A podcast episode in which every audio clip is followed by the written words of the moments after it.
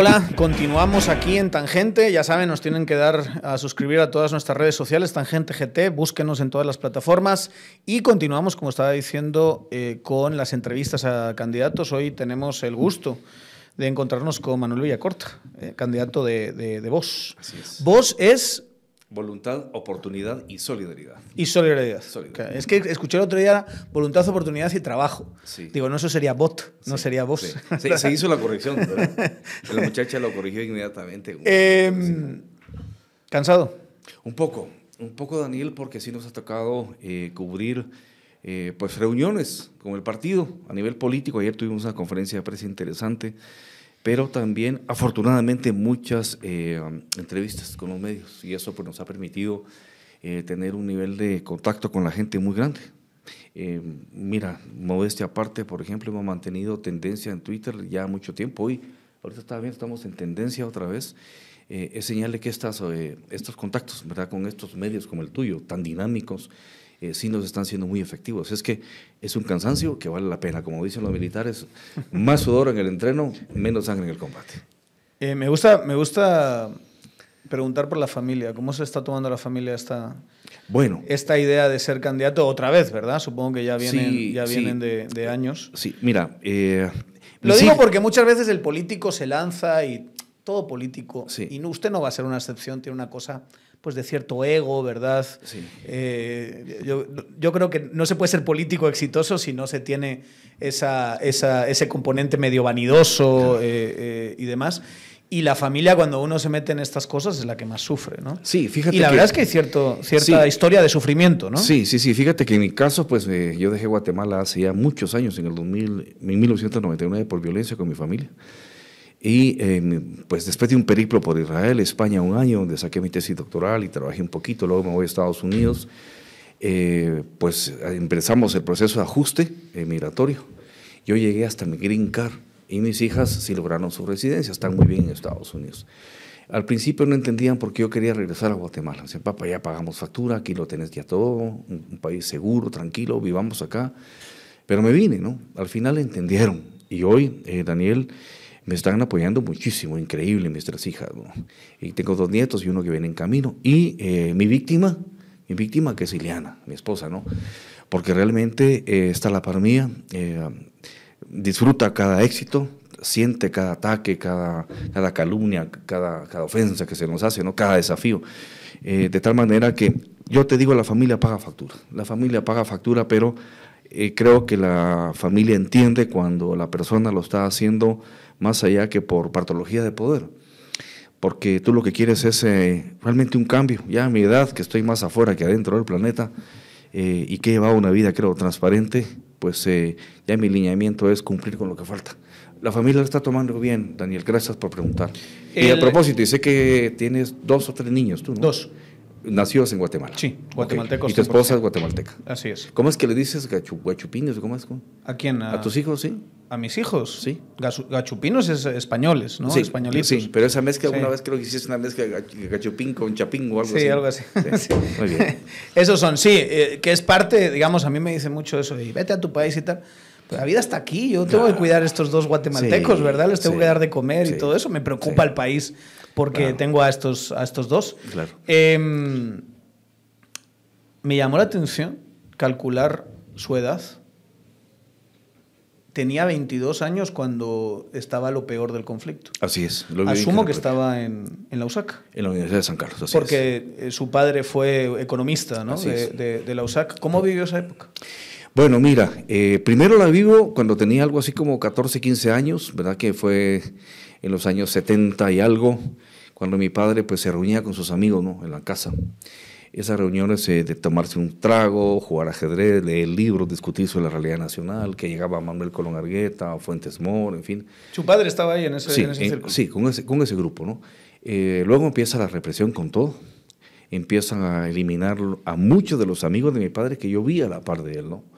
Recuerdo que mi padre realmente tenía un traje eh, negro que ya no se quitaba, se mantenía en su cuarto colgado y era muy constante cada dos, tres días ir a algún funeral de algún amigo, no fue algo terrible. Entonces lo viví desde la perspectiva todavía, diríamos, de, joven o de puberto, pero luego sí ingreso a la Universidad de San Carlos, siguió el conflicto y pues vivimos en carne propia todo tipo de represión. Eh, estuve en la, primero la Facultad de Derecho, donde termino la carrera, pero no me gradúo porque me doy cuenta que no voy a ser buen abogado, no me gusta, y para no perder ese espacio, pues hago mi equivalencia y termino siendo licenciado en Ciencia Política. Pero eh, vimos la represión en carne propia, entrar a las Fuerzas Armadas a reprimir, gente tirada herida en la universidad, la lucha, por ejemplo, que hizo el Frente Robin García, el Grupo Propio Frente, por ejemplo, con Oliverio Castañeda, lo vivimos en carne propia y de una u otra forma participamos activamente porque estábamos en contra de una dictadura que en ese momento pues era totalmente autoritaria e intolerante con cualquier cambio. ¿no? O sea, lo viví en carne propia, y, siempre, digamos, eh, eh, esa transición de ser estudiante en los años más difíciles, luego sale de la carrera y, cuál es su, papel, digamos. Eh, estando en la carrera... Guatemala convulsa. Pues mira, estando en la carrera, evidentemente, como dije hace poco, ¿no? las ciencias sociales en Guatemala y en muchos países del mundo no te dan para vivir. me gustaba mucho la comunicación y el periodismo. Recuerdo que publiqué un primer artículo en un periódico que se, llama la, se llamaba La Razón, un periódico vespertino de Diario El Gráfico, que manejaba Maco Barahona. Y un día le dije, Maco, eh, tengo un artículo por ahí, no sé si se podrá publicar, y se lo llevé, sin expectativas de que se fuera a publicar. Y mi sorpresa fue que a los tres días, eh, algo así como La niñez sin futuro y sin expectativas, algo así era el artículo, y se publicó mi primer artículo. Entonces me nace la pasión por el tema de la comunicación. ¿no? Eh, hago contacto con Jorge Carpio en ese momento, director del periódico. Y hago contacto porque le envío una, una propuesta por escrito que dejé ahí en la administración del diario de hacer un suplemento universitario. Y le decía que yo lo manejaba todo, contenido, diagramación, y que yo iba a buscar mis patrocinadores para poder tener mi propio sueldo, que no pensara que quería un sueldo del periódico. Y curiosamente, como a la semana llega un telegrama a mi casa, mi madre lo abre, porque decía Manuel Villacorta, venía de él. Entonces dijo, es para Manuel, mi esposo, es mi padre, ¿no? Mira, te enviaron esto. Mi padre lo ve y dice, no, no, yo no he tenido contacto con Carpio. Entonces yo le dije, fui yo, le envié un documento. Y entonces Carpio me decía que me presentara al periódico, ahí en la 14 Avenida, ¿no? Eh, para tratar el tema. llegué con él, mira, un, hombre impresionante, me recibe en su despacho, platicamos. Eh, me dice, bueno, quédate con nosotros, vente para acá. Y a la par estaba Rodrigo Carpio, su hijo, en la otra oficina eh, Jorge Carpio, hijo. Y les dice, miren, mucha, Manuel viene a hacerse parte del, equipo, denle todo el apoyo, va a manejar el suplemento universitario. Entonces recuerdo que bajo y encuentro a amigos, como por ejemplo Luis Eduardo Montenegro Singer, que me dijo, me vio venir y me dijo, bueno, ¿y a qué venís a esto? Ah, vení, te voy a enseñar cómo se diagrama, ¿no? A diagramar con aquellos crayones azules y rojos, eh, sacar las fotografías, en aquellas famosas Canon, llevar al laboratorio para que se reprodujera. Conocí todo el proceso que realmente un periódico antes era una obra de arte, Daniel desde que tú lo diagramabas, cómo pasaba levantado de texto y se pegaba con cera. Era, cada página era una No, la diagramación con reglas. sí, y las fotografías. Ahora te lo hace la computadora, solo tienes que encajar. Y, estabas a la una de la mañana frente a la, a la, rotativa oliendo esa tinta y el papel, y ahí viene el primer suplemento. Fue una, ahí trabajé un buen tiempo. Es un romántico usted, ¿eh? sí. se, le ve eh, ciertas memorias de románticas. Sí, fue una época linda, de eso viví un tiempo. Y digamos, ese tiempo, ¿cuánto dura? ¿Cuánto, cuánto pasa? También tiempos convulsos, o sea... Tiempos convulsos, sí. Los ochentas fueron Había mucha violencia, recuerden que en ese tiempo, al poco tiempo, matan a Jorge Carpio también con la UCN, ¿no? Eh, luego de eso, empiezo a tener ya contacto ahí, teniendo ese suplemento, también me encargan el suplemento agropecuario. Y vendiendo anuncios, Daniel, pues hice contacto con compañías agrícolas. ¿no? Había una grande que se llamaba la Imperial Chemical Industry, la ICI, aquí en Guatemala, en el edificio Rodríguez, enfrente de Oakland. Y les empecé a vender anuncios de sus productos. Y el gerente de mercadeo un día me llama, me dice, Manuel, quiero hablar con usted. Sí, y pues supuse anuncios. ¿no? Me dijo, mire, ¿qué posibilidad de que se venga a trabajar con nosotros? Eh, necesitamos un gerente de promoción y publicidad para Centroamérica. Y usted veo que podría ser. ¿Qué le parece? Sueldo andaríamos por tanto. Daniel yo me fui a espaldas, era seis veces lo que ganaba en gráfico. Por supuesto que le dije que sí. Ahí empiezo con ahí eh, unos años, ahí es donde aprovecho el estudio de la, de la comunicación en Londres, cuando me envían eh, periódicamente a estudiar comunicación en la Plan Protection en Londres. Eh, sigo con ello. Luego ya me empiezo a vincular con el tema de la cooperación internacional. Ahí trabajo con PNUD varios proyectos también. Llego a ser asesor del doctor Jorge Mario García La Guardia, que era el procurador de derechos humanos, constitucionalista consagrado. Y bueno, y en eso estuvimos todo el tiempo hasta que lamentablemente pues tuvimos que dejar Guatemala en el 99. Y, eh, pero antes de eso está la embajada de... No, no, no. Cuando es después de eso que está la embajada de tuve que salir del país... No, es que es, es, eh, cuando gana Portillo que se va, ¿no? Sí. Yo, yo, el, después ¿Y por qué en el 99? Ya estaban mejor las cosas en el 99. No tanto, Daniel. El tema es que en el 99 pasó. Eh, yo estaba trabajando, es una larga historia, pero, pero bueno, fue básicamente porque a mí PNUD y Minugua me piden que trabaje con un grupo de muchachos de URNG que no se querían movilizar. Entonces me envían a Altavera Paz, me encuentro con ellos en casas de seguridad, platicamos, les explico por qué el proceso de paz merecía ya el tránsito de la lucha armada hacia la lucha política, que toda América Latina por esa vía iba, y lo logré. Entonces a partir de ahí se generó una especie de simpatía de esos organismos conmigo, me fueron teniendo. Probablemente por los resquemores del, momento todavía sufrimos esa, esa mala experiencia con mi familia y la saco a California, donde está mi hermana, y regreso de inmediato yo para pedir una explicación al gobierno. Estaba el gobierno de Arasú.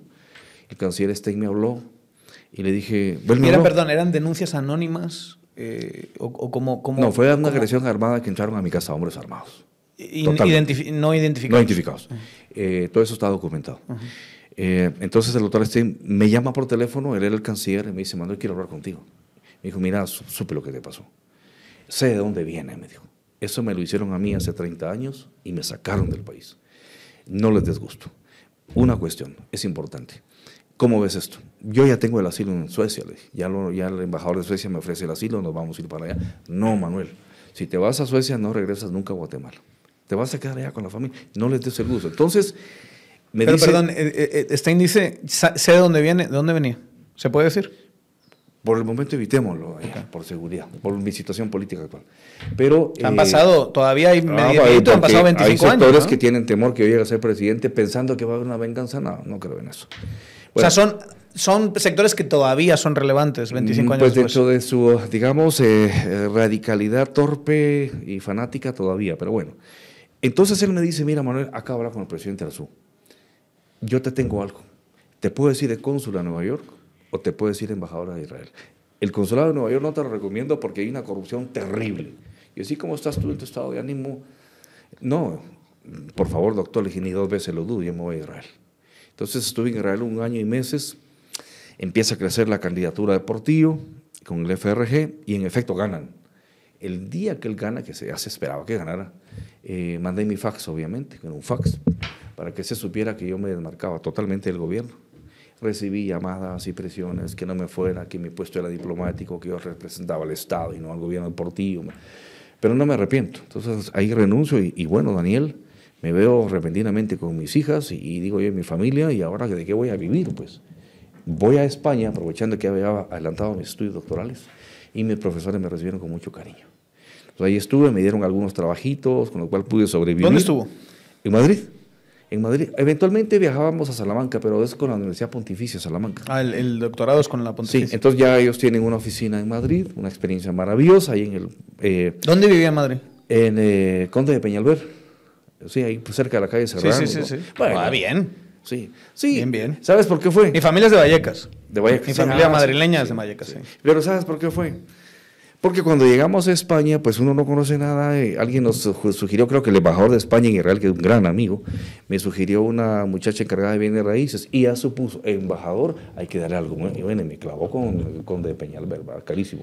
Pero sí, claro. Sí. Es que Serrano es, sí, es bonita zona, es zona fresa. ¿va? Fresa.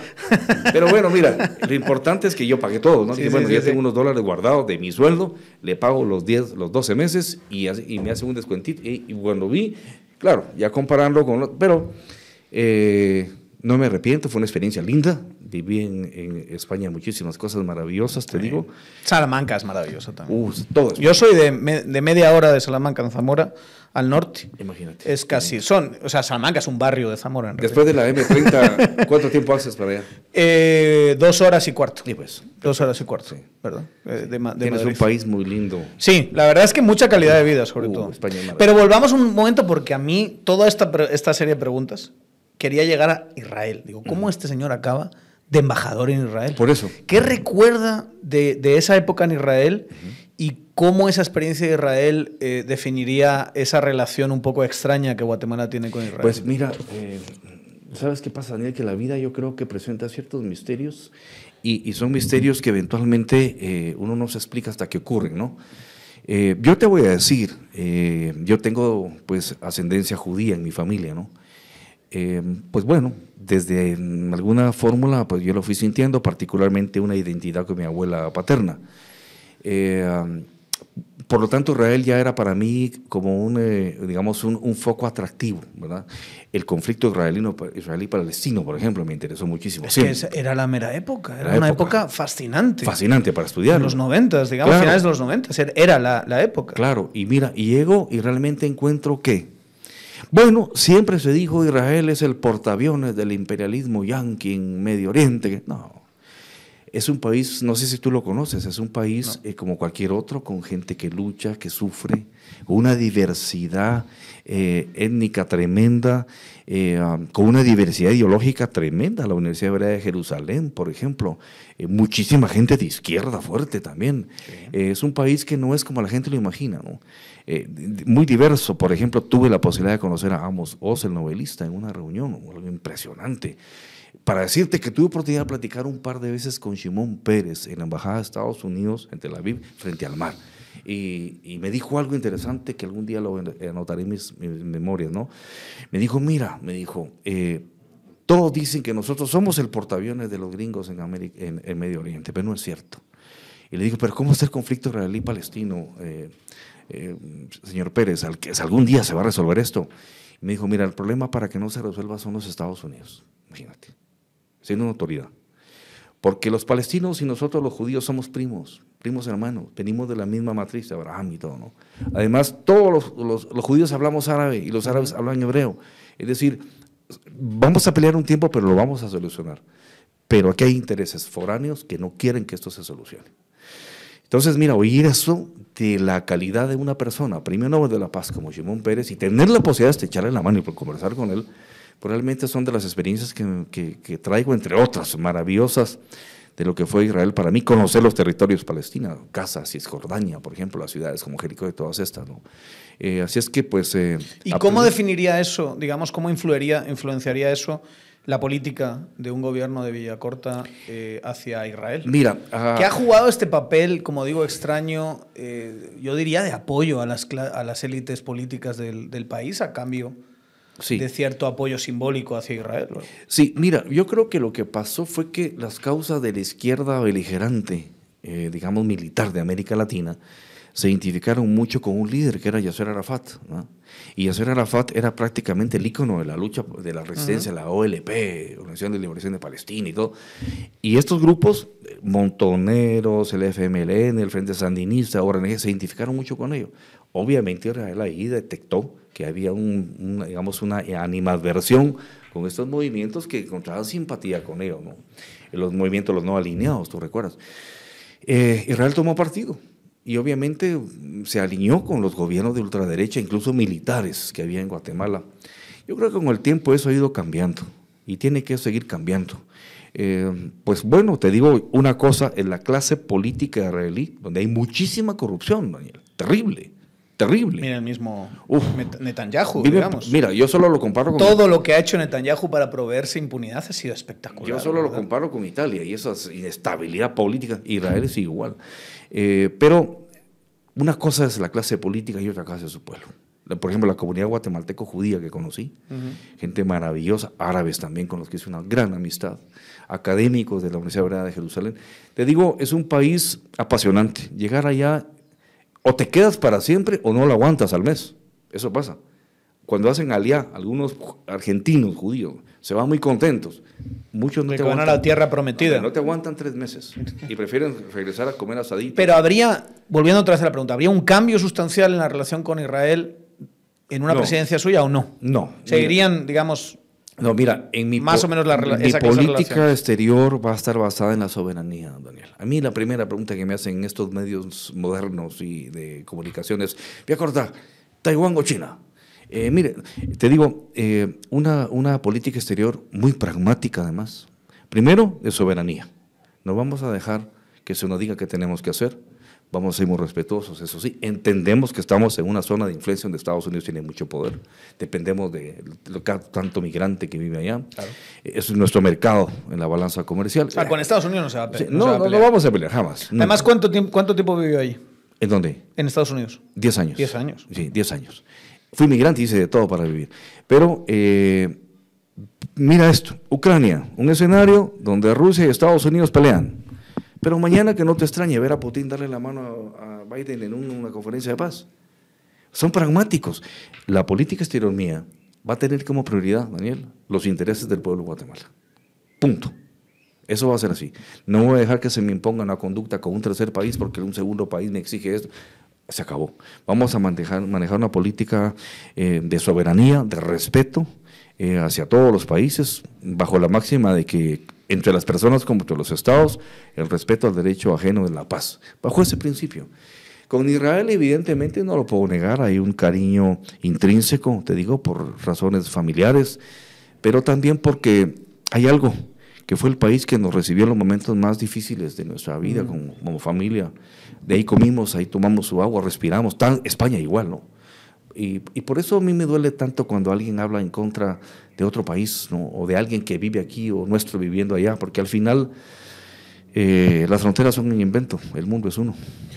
Em, en toda esta introducción, digamos, más personal, eh, han salido nombres como Fuentes eh, Mor, como Colón Argueta, como Stein como, digamos, eh, Carpio, o sea, son, son, bueno, hasta Simón Pérez, ¿verdad? Sí. Son eh, políticos de, altura. La, los últimos años han sido de una degradación, no sé si está de acuerdo conmigo, de la élite política de Guatemala a niveles casi subterráneos. ¿Qué pasó?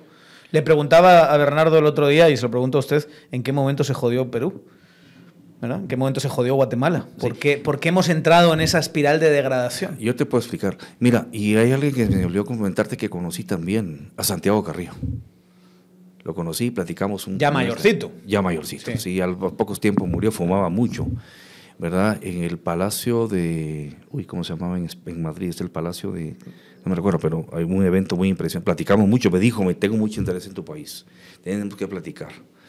Bueno, Mira, eh, para quien no lo sepa, es un cuadro del Partido Comunista del Partido Comunista Español del tiempo de la pasionaria. Que estuvo en añales en el exilio y que parte de la integración democrática fue la vuelta de Carrillo. Sí, Que yo creo que él pensaba que iba a ser el presidente inevitablemente de España, pero en realidad los jóvenes del PSOE se colaron y, Felipe González fue el que se encargó de quedarse con el poder. Porque uno nunca sabe para quién trabaja, ¿verdad? Exactamente. Entonces, ese líder de izquierda que iba a ser Carrillo y casi inevitablemente, al final fue Felipe González. Pero yo creo que la élite española que supo gobernar y el rey Juan Carlos que jugó un rol impresionante en esta transición, dijeron, vamos a hacer por acá un poquito el, tema del franquismo, pero tampoco vamos a aceptar que un partido comunista gane, como pasó en Italia, ¿no? No, aquí vamos a aceptar la socialdemocracia. Y yo creo que fue un pacto y ahí es donde aparece Felipe González.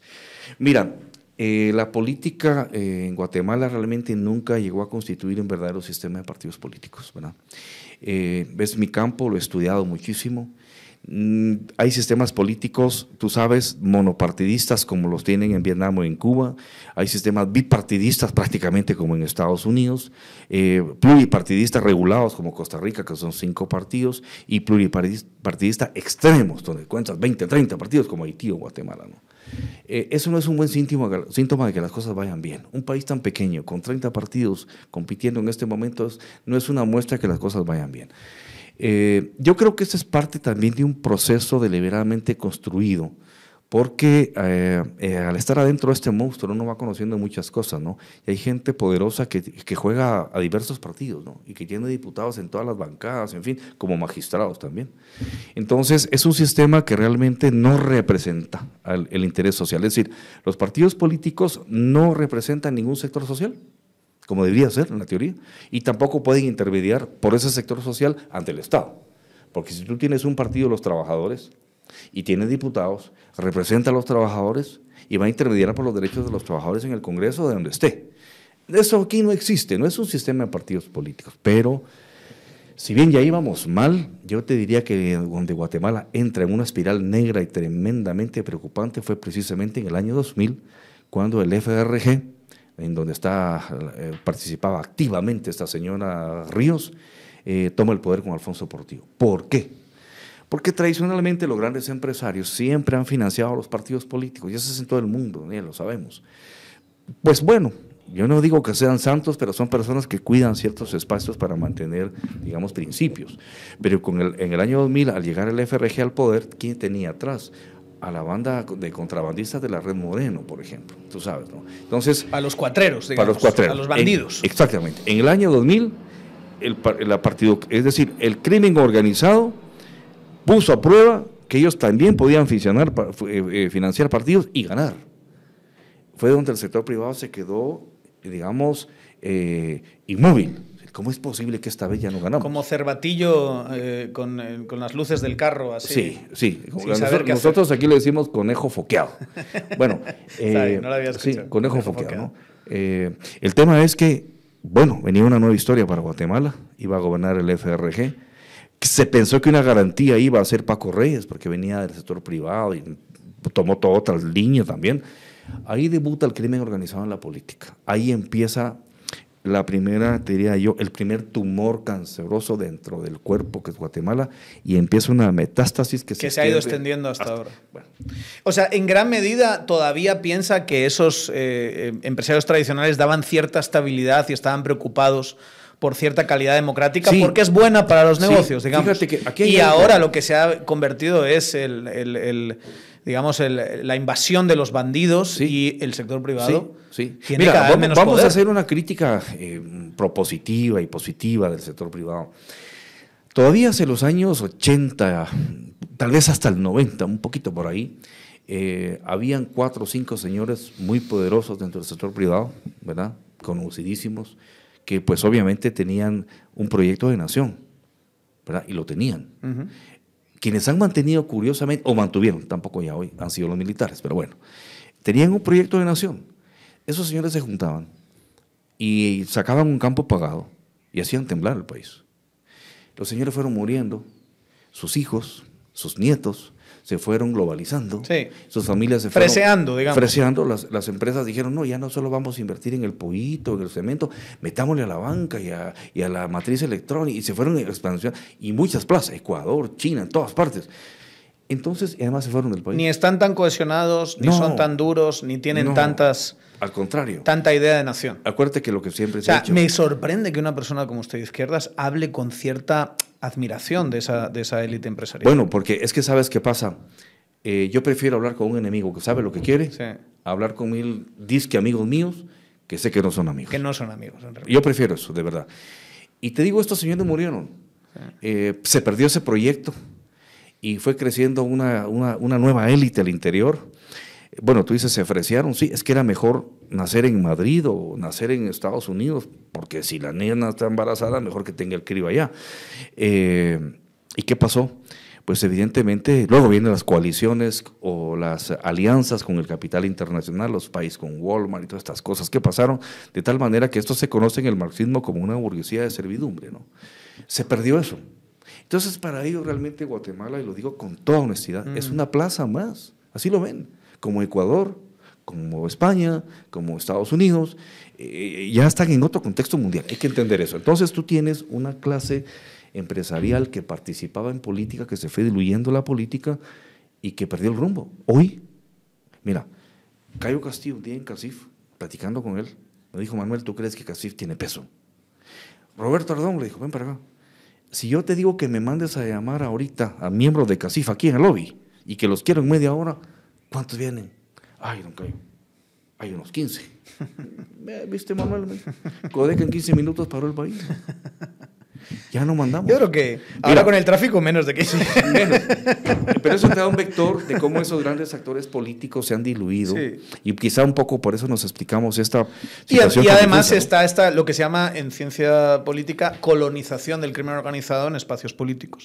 O sea, el freseamiento de la clase eh, empresarial tradicional se ha combinado con eh, eh, la, llegada de los bandidos, del crimen, de, los ladrones. no, y de algunas alianzas que no recuerdo ahora, pero que se han dado a nivel familiar familiar, Daniel, entre ellos y el crimen organizado. Eso, está claro, ¿no? Eh, ese es el tema. Yo creo que los países necesitan tener grupos fácticos con intereses para poder darle viabilidad a un proyecto de Estado. En este momento no lo encuentro. Y por eso todos te dicen, ay, ojalá que la embajada se baje a Pineda. Ay, ojalá que la embajada... Pues Ah. la emba- Alguien más, ¿va? Alguien más. que alguien más. Va, hablemos de, en, en- en este ambiente, su proyecto político. Porque hay que decirlo, estaba, estaba hablando de la debilidad de los partidos políticos, pero su propia historia política habla un poquito de eso, ¿verdad? Claro. De alguna manera usted se sube a Winac, se baja. En este proceso hay una plataforma, ¿no? Que es... es, eh, Plataforma Guatemala Baja. Guatemala va, Sí. pero en realidad no es un proyecto político. No, de hecho, no. mirando su página web, eh, dice muy específicamente no estamos aquí para promover ningún candidato, etcétera, etcétera. Puede haber ha- habido un trabajo de capacitaciones o de reflexión, pero no es una- un proyecto político.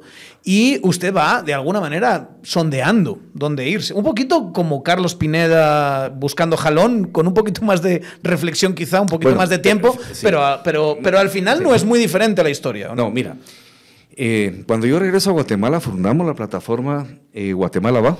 Trabajamos mucho en ello, que era orientada precisamente a formar jóvenes, a formar jóvenes en el tema de, la- de lo cívico y lo político. Se cruzan las elecciones del 2019. Y te voy a decir algo, Daniel. Verdad, te digo, y lo sabe la gente, yo nunca he buscado un partido político. Y no porque lo crea malo, es que no se me dio. Pero la verdad que yo diga, tengo interés de ser candidato, voy a hablar con Daniel porque Daniel tiene un partido y echamos un cafecito. No, mira, realmente hasta lo rehuía, precisamente por mi formación de científico político, ¿no? Que sé lo que es eso. Sí. Había algo que me decía, no. Pero dentro del equipo, eh, y ahora te voy a contar una infidencia, eh, luego, este, dentro del equipo había gente vinculada con la izquierda. Mira, Manuel, mira, la gente de la ORN quiere hablarte. La gente del MLP quiere hablarte. La gente de WINAC quiere hablarte. Hablemos. Y siempre soñé con un proyecto muy abierto de una izquierda democrática que pudo haber tenido viabilidad Integrada. íntegra. No se pudo. Bueno, O sea, porque hay que decir, sus votos más los de Telma Cabrera hubiéramos ganado. pasan a segunda Sí. vuelta contra Sandra Sí. Torres y digo yo que a esa sí, Sí. le gana en segunda Sí, vuelta. hubieran ganado. Y hoy sería presidente. Pues obviamente. Y fíjate que el tema está en que, bueno, se, se diluye eso, no podemos llegar a un acuerdo. Con MLP hablamos y les digo, sí, pero hagamos un proyecto más abierto. Ellos querían que fuera su candidato. Hagamos un proyecto más abierto. Y me dijeron, no. Si vas con ORNG y WINAC, no. Porque esos proyectos son traidores, nos van a traicionar. Es palabra de ellos, ¿no? Entre ellos hay mucho problema. No lo aceptaba y dije, no, no puede ser, hay que darnos una oportunidad. Finalmente no se pudo. Entonces, con WINAC empieza un proceso muy, muy, pero verdaderamente lindo, que te digo hoy, nunca en la vida voy a volver a tener. Estoy convencido. Primero porque ya prácticamente esta va a ser mi última participación política. Pero... si eh, esta no es, ya no va. no, yo creo que ya no. No creo que no. Habrá que evaluarlo, pero creo que ya no. Eh, entonces te digo, Daniel, viene WINAC... y Bonita, dijo- ¿por qué fue? Bueno, porque la elección fue una elección eh, muy democrática. Me dicen, mire... O sea, sí hubo trabajo con las bases. Sí. Tampoco bases muy grandes, ¿verdad? Es un partido Pero es relativo, pequeño. porque tú puedes tener bases pequeñas, pero cuando son originales, son naturales, valen más que cualquier base comprada con billete. Eso sí. Eh, un partido campesino surgió en las montañas, y ves las boletas de adhesión llenas de lodo, andaba la gente. Y el tema es que me dicen, Manuel, mira, hagamos una cosa. ¿Por qué no le das una plática de coyuntura nacional al sector mujeres del partido, al sector de los jóvenes, a los profesionales? Y luego dejando que nos hagamos una evaluación. Y así fue. Fui a Chimaltenango, a Sexa y a varios lugares, ¿no? Y la decisión de ellos fue democrática. Luego me dicen, juntémonos y Manuel, hay simpatía hacia tu candidatura, te la queremos proponer. Bueno, un partido campesino, eh, eh, muy vinculado con mi forma de pensar, sano, sin injerencia al crimen organizado, y nos fuimos a la campaña. Una experiencia inédita, única e irrepetible, te digo, porque no teníamos ni para gasolina, eh, luchamos con lo que pudimos, fuimos bloqueados, y sí hubo un fraude electoral, Daniel. ¿En Te- qué sentido? Yo le, yo le he escuchado hablar de fraude electoral y está toda la reflexión del bloqueo de candidaturas y tal que estamos viendo ahora, que claramente encaja dentro de lo que llama la ciencia política e autoritarismo competitivo, digamos, unas instituciones que dicen vamos a competir, pero solo estos. Sí. Estos de aquí no, y eso lo hace obviamente muchísimo menos democrático. Pero en contada de votos no hubo Ah, fraude. Déjame decirte. Sí hubo fraude. Sí, hubo fraude. Mira, ¿Cuántos votos le Te voy quitaron? a decir cómo empezó. Yo denuncié desde un principio que se venía, como ahora lo estamos denunciando con el partido Voz, y la historia me da la razón, que venía un fraude sistémico, porque el fraude, cuando los militares gobernaban el país iba a haber elecciones, y estaban preocupados porque les iba a ganar la izquierda, la democracia cristiana. Eh, viene Somoza a Guatemala se junta con ellos en la Fuerza Aérea, se les queda viendo, les dice, realmente ustedes, a todos los militares de alto rango, ustedes son una partida de pendejos. ¿Por qué están asustados? si ustedes cuentan los votos. Sí, en estos países no ganan las elecciones quien saca más votos, es quien los cuenta. Bueno, eh, te digo. Pero eso cambió. mira las encuestas. Y ahí están las encuestas. Cambió. Yo te puedo mostrar. La ciudadanía cuenta votos. Yo entiendo que haya algunos ejemplos en algunos centros de votación para alcalde y demás, pero manipulación de millones de votos no se pueden hacer. sí se puede. Y te voy a explicar cómo. Primero, ¿cómo empezó el fraude sistémico? Saca un medio de comunicación que no quiero ni mencionarlo por razones elementales, ¿verdad? Y por salud mental y, espiritual.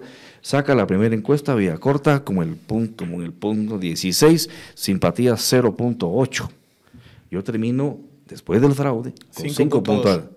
Y te digo, fueron lo que me dieron. 22. Lo que me dieron. 200 y pico mil votos. 30 mil votos. 230 mil que no es que no es una cifra ah, especial. Te puede hacer ganar una elección. Bueno, mira, nosotros nos dedicamos a hacer una eh, colección de certificados, de actas de algunos centros de votación y los tenemos. Y que incluso muchos fueron bajados del internet porque estaban pasando ya, eh, ¿verdad? Vía corta 80 votos, pero así, manchado con una línea 8 cantidad, uno tras otro, pero era así. Eh, ¿Qué es lo que ocurre ahí, eh, Daniel? Si tú te vas ahorita, y tú lo puedes hacer, que es investigador y comunicador, cuando empieza el conteo, en esas elecciones, Sandra Torres primer lugar, ¿Sí? Yamatei segundo lugar, Villa Corta tercer lugar, y míralo, 32 minutos me estuve ahí. Daniel, por favor, tenía que marcar tendencia ya. Estábamos recibiéndose. Pero entran votos de distintos sitios. Eso era lo rico. Estuvo más fuerte en la, en la capital, estuvo muy bien en Shela, se fue muy bien en Quetzaltenango. Sí, ahí le ganamos tres veces a uno y a Matei y en, San Marcos también. Mira, pero teníamos fiscales, ojo. ¿Qué es lo que pasa? Que mira, eso marcaba tendencia, ya eran dos horas, y estaban echando votos de todo el país. Era una verdadera encuesta ya, para decir, este cuate, bueno, bajémoslo al cuarto, al quinto, pero por ahí se queda. Mira hasta dónde me bajaron. Se va la señal, todos lo sabemos, lo recordamos. Diez y media de la noche se fue la señal. Regresa como a las una de la mañana o doce de la noche. Ya me tenían el quinto, el sexto, me fueron bajando. Eh, ¿Y esos votos, cuántos votos fueron? ¿Cuántos votos calcula que le robaron? Ah, por lo menos el doble. Y te voy a hacer una evidencia. O sea, habéis estado a, niveles de eh, Telma Cabrera. Sí, y mira. ¿Y a Telma Cabrera le, robaron también? ¿O le añadieron? O qué eso no sé. Fíjate que eso no sé porque yo no conozco las interioridades del proyecto. Sí tuve contacto. Y ese fue mi problema con Winac. Que MLP se comunica conmigo y me dice, Manuel, hubo un fraude. Claro que lo hubo. Estamos viéndolo, clarísimo. Hay que denunciar las elecciones. Hablo con la secretaria del partido y le digo, mire, Sonia, aquí hubo un fraude. Tenemos que denunciarlo. Y me dijo, me rehuyó varias llamadas y ahí entendí algo muy triste, que se era un partido antisistema hasta antes de las elecciones. Pero después de las elecciones, con cinco diputados ganados, era mejor ya no hacer olas, ¿verdad? Que se quede esto como va. Componentes que yo hasta a esos niveles ya no entiendo. La cosa es que no tuve el respaldo y me sentí, Daniel, frustradísimo. No por mí, sino porque vi gente en los mitines llorar y abrazarme, ancianos, campesinos, pobrecísimos, diciéndome, vía corta, tiene que ganar y sacarnos usted de esto. Entonces, era el voto de la gente que llegó contenta y que fue vilmente adulterado por estas mafias. Y luego te digo, eh, hay muchos indicadores. Uno, faltando 15 días para las elecciones, recibo comunicación del asesor político del embajador Arriaga, de Estados Unidos. Doctor, el embajador le quiere hablar. ¿Cree usted que es posible? Claro, le dije, no tengo ningún problema. Me recuerdo muy bien, íbamos a ir a Mazatenango, no sé dónde, iba con traje por respeto a la embajada. Hablo con el embajador y el embajador me dice, Manuel, ¿cómo van las elecciones? Aquí viene un gran fraude, embajador. Ya se lo dije al expresidente de Costa Rica, no recuerdo el nombre de este señor, que estaba manejando la OEA en Guatemala y no se me puso atención. Aquí viene un gran fraude. Eso me preocupa. Que se manipule el voto religioso, el voto de las PAC y esto sea un gran fraude, además, en el día del conteo. Sus palabras fueron, yo hablé con el presidente y le pedí que eviten, si pueden, en función a la democracia y la estabilidad, cualquier alteración. Espero, espero que atienda, dijo. Luego me dice, y el embajador, Manuel, eso te lo deben tener grabado ellos en sus cámaras. Manuel, ¿y en qué posición cree que va el partido? Pues yo considero que estamos ya en un cuarto lugar, embajador. Y su asesor, en un error diplomático, le dice, sí, embajador, esas son nuestras expectativas. ¿Y diputados cuánto piensan meter? No menos de 14. La simpatía que tenemos sin dinero, embajador, eh, llenar las plazas en, los- en el interior. Como mínimo, vamos a meter 14 diputados. Su asesor le Y dice, ahí es "Sí". donde, digamos, allí, ante esa decepción, es donde se rompe con Winac políticamente. No, pero es mira, a partir de ahí. Sí, pero primero, te salgo de la embajada, me pongo mi, mi chalequito, ¿no? Para ir a campaña en el carro y alguien que tiene muchas olfato político me dice, Manuel, ¿tú crees que el embajador llamó a los 14 candidatos a la presidencia? No, me dijo. Ya se dieron cuenta de que estás creciendo. Como ahora, Daniel. Como ahora, esa es la verdad. Estás creciendo. ¿Y qué tal si en un momento dado un accidente histórico de las escuelas? Y el embajador nos reportó eso al Departamento de Estado. Lo que hizo el embajador Area fue cubrirse las espaldas. Por eso te mandó a llamar. Y esa es la lectura que se le da, Daniel. O sea, aquel sistema está hecho para que la mafia gobierne permanentemente. Sí. Y Lo que te pasa puede- es que concretamente en el sistema de votos, yo entiendo el, reporte de- del día de las elecciones, donde también hay conteo rápido y Claro, sociedad es que civil sí, y sí, hay mira, yo- observadores y demás, pero cuando ya se cuentan los votos es súper artesanal. No, yo- yo. Tendríamos que tener una cantidad de gente metida en todo esto, Oh, pero te- ciudadanos. No, no, mira, yo no aspiro, sí, yo no, no yo- yo- políticos, sí, no- Yo no aspiro a decirte Villacorta quedó en primero, segundo, tercer lugar. No, que- que- quedé donde quedé, ya está, ya pasó, la historia terminó. Pero, si te digo, por ejemplo, a los 30 días, eso está, ahí lo puedes buscar, a los 30 días del, del día de las elecciones, de las votaciones, no tenía una certificación oficial el TSE resultado. ¿Te nunca, recuerdas? nunca es así. Siempre, siempre se tardan un 30 montón. días sin tener es eso. Es en todas las elecciones y En- tiene que ver con el mecanismo súper artesanal Bueno. que tenemos de conteo de votos. eh, pero la certificación pero mira, siempre se si ta- Y esta vez se va a tardar Mira, pero también si fuera tan eficiente el conteo manual con las, las boletas, la certificación de acta, yo te puedo decir que en cuestión de una semana ya se tiene de todo el país. No, es imposible que digan que no. Aquí se estaban haciendo arreglos, el registrador, el, el jefe del registro de ciudadanía se perdió, dijo que yo no me meto en nada, se fue del país. Eh, y hay algo, hace un mes leí una noticia que decía, la FESI inicia investigación sobre el fraude electoral de 2019. Ahí está, en Google. Sí, porque el que, el que planteó ese caso es Curruchiche cuando estaba en, en- en la fiscalía de- del tema electoral. Sí. Y sinceramente no sé si es una, si es una fuente demasiado fidedigna. pero el hecho, y sus casos. Pero el hecho, Pero bueno. el hecho que se. Pero bueno, superemos Va, eso. Ya Superemos pasó. eso y hablemos de ahora. Ahora. Usted dice que no, que no se reflejan bien en las encuestas eh, cómo va la cosa. Sí. ¿Cómo va la cosa entonces? Mira, yo estoy convencido y te lo puedo decir, Daniel, que nosotros estamos ya entre los dos primeros lugares. Convencido, convencido. Ah, sí. ¿Y ese convencimiento de dónde viene? O sea, De- ¿cuál es la...? No, no de la gente que abraza por la calle, no me diga eso. Sí. Eh, tenemos acceso a información de encuestas que está haciendo la cooperación internacional. Tuvimos otra que hizo eh, una cadena de medios internacionales aquí en Guatemala, en donde evidentemente mi posición ya está entre el primer y segundo lugar. Y te lo digo hoy aquí, a pocas semanas de, de las elecciones. Si se respeta el proceso, así lo vas a ver. Sandra, ¿usted? Sí, así va la cuestión. ¿Quién más? Sí. Bueno, eh. Mulet, no, ya en las últimas, Pineda muy arriba de nosotros, ¿no? pero ya en, segunda, en te- te- te- segunda y tercera posición aparecía yo, a la par, aparezco yo A la par de Pineda. a la par de Santa Torres, Ok. ya. Muy abajo Mulet y muy abajo Suri. Estas son encuestas que la comunidad internacional o estos medios internacionales no publican o no pero que mueven. se me, hace, se me hace llegar a mí, porque la encuesta privada no la vas a publicar. Es decir, es una Bueno, encuesta... pero a todos, y yo me incluyo, nos llegan encuestas privadas. Sí, O sea, pero por ejemplo, hay, hay encuestas de las, de las empresas que se dedican a hacer encuestas, Sí. obviamente, pero hay buenas encuestadoras, muy profesionales a las cuales se le contrata y que sí te van a reflejar con una muestra grande incluso del- de, la radiografía de simpatía electoral. Pero esas encuestas, ¿para qué se hacen? Bueno, es para la inversión, es para el posicionamiento. He tenido, y no te puedo decir ahorita por razones obvias, llamadas de varios embajadores que súbitamente me han dicho, Manuel, queremos hablar con usted. Y yo sé que la información ya les está llegando. Es parte de la política, Daniel, estar cerca de aquella persona que puede ganar las elecciones. Yo estoy convencido, la simpatía en la calle, es que te digo de verdad, fuimos a pasos y pedales y no podíamos caminar, están las filmaciones, Sí. cantidad de gente acercándose a tomar fotos, a abrazar, es decir, tú lo ves en las redes sociales, yo publico algo, 285 comentarios, claro, los net centers se meten por ahí, pero es, tú ves los perfiles, es gente que no conozco porque son reales.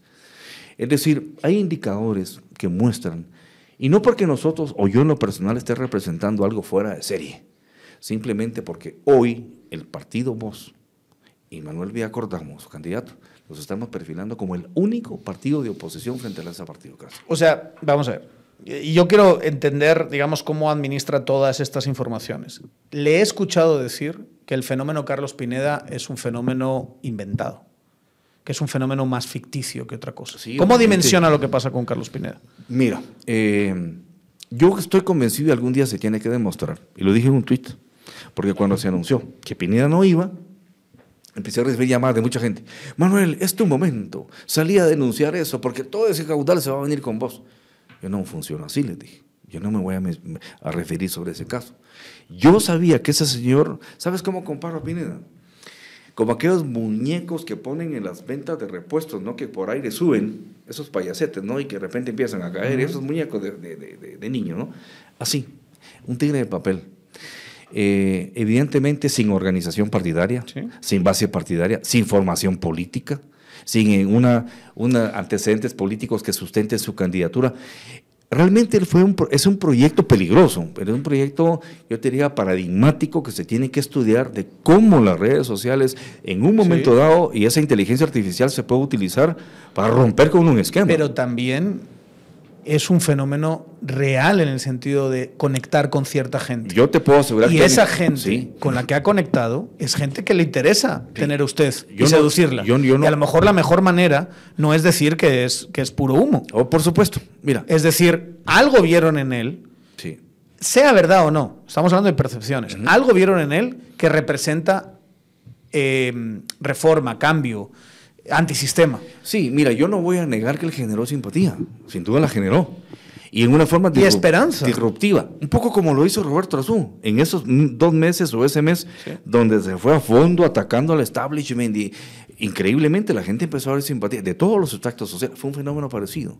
La gran diferencia es que Roberto pues es una persona que hace política hace un tiempo y tiene todo un ancestro político, ese señor no, y lo más peligroso, el problema con este señor son los, los elementos, los, eh, digamos los sectores que lo están apuntalando, que todos sabemos perfectamente bien que son del crimen organizado. Va, ¿y por qué lo sacan? ¿Cómo interpreta que lo saquen Por de la una jugada? sencilla razón. Como en todo, yo, le, yo te digo algo, en la política no solo son votos, en la, en la política también es el beneplácito de los grupos de poder, que en un momento dado te pueden permitir a Daniel que siga trabajando en la política o no. Eso así funciona. Eh, lo sacan porque realmente este señor fue un fenómeno disruptivo desde el manejo perverso pero objetivo de las redes sociales, pero el señor no tenía dónde agarrarse. Yo te puedo asegurar que el sector privado nacional lo ve con tremenda preocupación. Sí, claro. Si tú te das, estoy convencido, Pero es que a lo mejor eso es bueno para, para su popularidad, ¿o no? bueno, no sé. que ese sector lo vea así. Pero mira, por ejemplo, tú ves en la Comunidad Europea, la Unión Europea, Estados Unidos, estoy convencido que lo ve como un tremendo peligro. Estados Unidos, por ejemplo, Ahora bien, ¿qué tan bueno para nuestra democracia es que al que va primero en las encuestas, a lo mejor podemos cuestionar, pero alguien que va a puntero de los primeros, lo saquen un mes antes de las elecciones? Bueno, es no que. es sano. No, no, no, pero mira, ahí hay No una, es sano. Ahí hay una cuestión. ¿Cómo es que este señor llega a ser puntero? Porque le digo, está definido. Yo he hablado con gente que sí conoce el tema y lo han investigado. Este señor tiene una granja de celulares, tiene una cantidad de perfiles falsos, IPs en, en- en Estados Unidos, en China. ¿De dónde? Es decir, lo han estudiado. Se vio como un peligro, como un problema de, de- de- de- de- digo, de seguridad cibernética global. Algo así por ahí va la cuestión. Es decir, eh, también hay que ver... tienes un mensaje que pega a cierta parte de la población o no vas a crecer. O sea, porque si fuese una cuestión de dinero, eh, Manuel Conde estaría hoy Pero fíjate que es un, en las yo encuestas. no, yo- por eso yo siempre lo dije a mis amigos y al equipo político, no menospreciemos el fenómeno eh, eh, Pineda.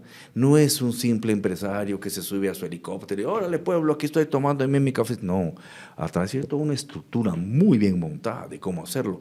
Logró vender la idea esa aspiracional del hombre famoso que hace negocios, que es bueno y que es solidario, porque en el tiempo de crisis él apoya a su pueblo y que sabe montarse un tractor y que puede volar una avioneta. Es decir, fue una cuestión aspiracional típica de la sociedad, del espectáculo que vivimos en América Latina.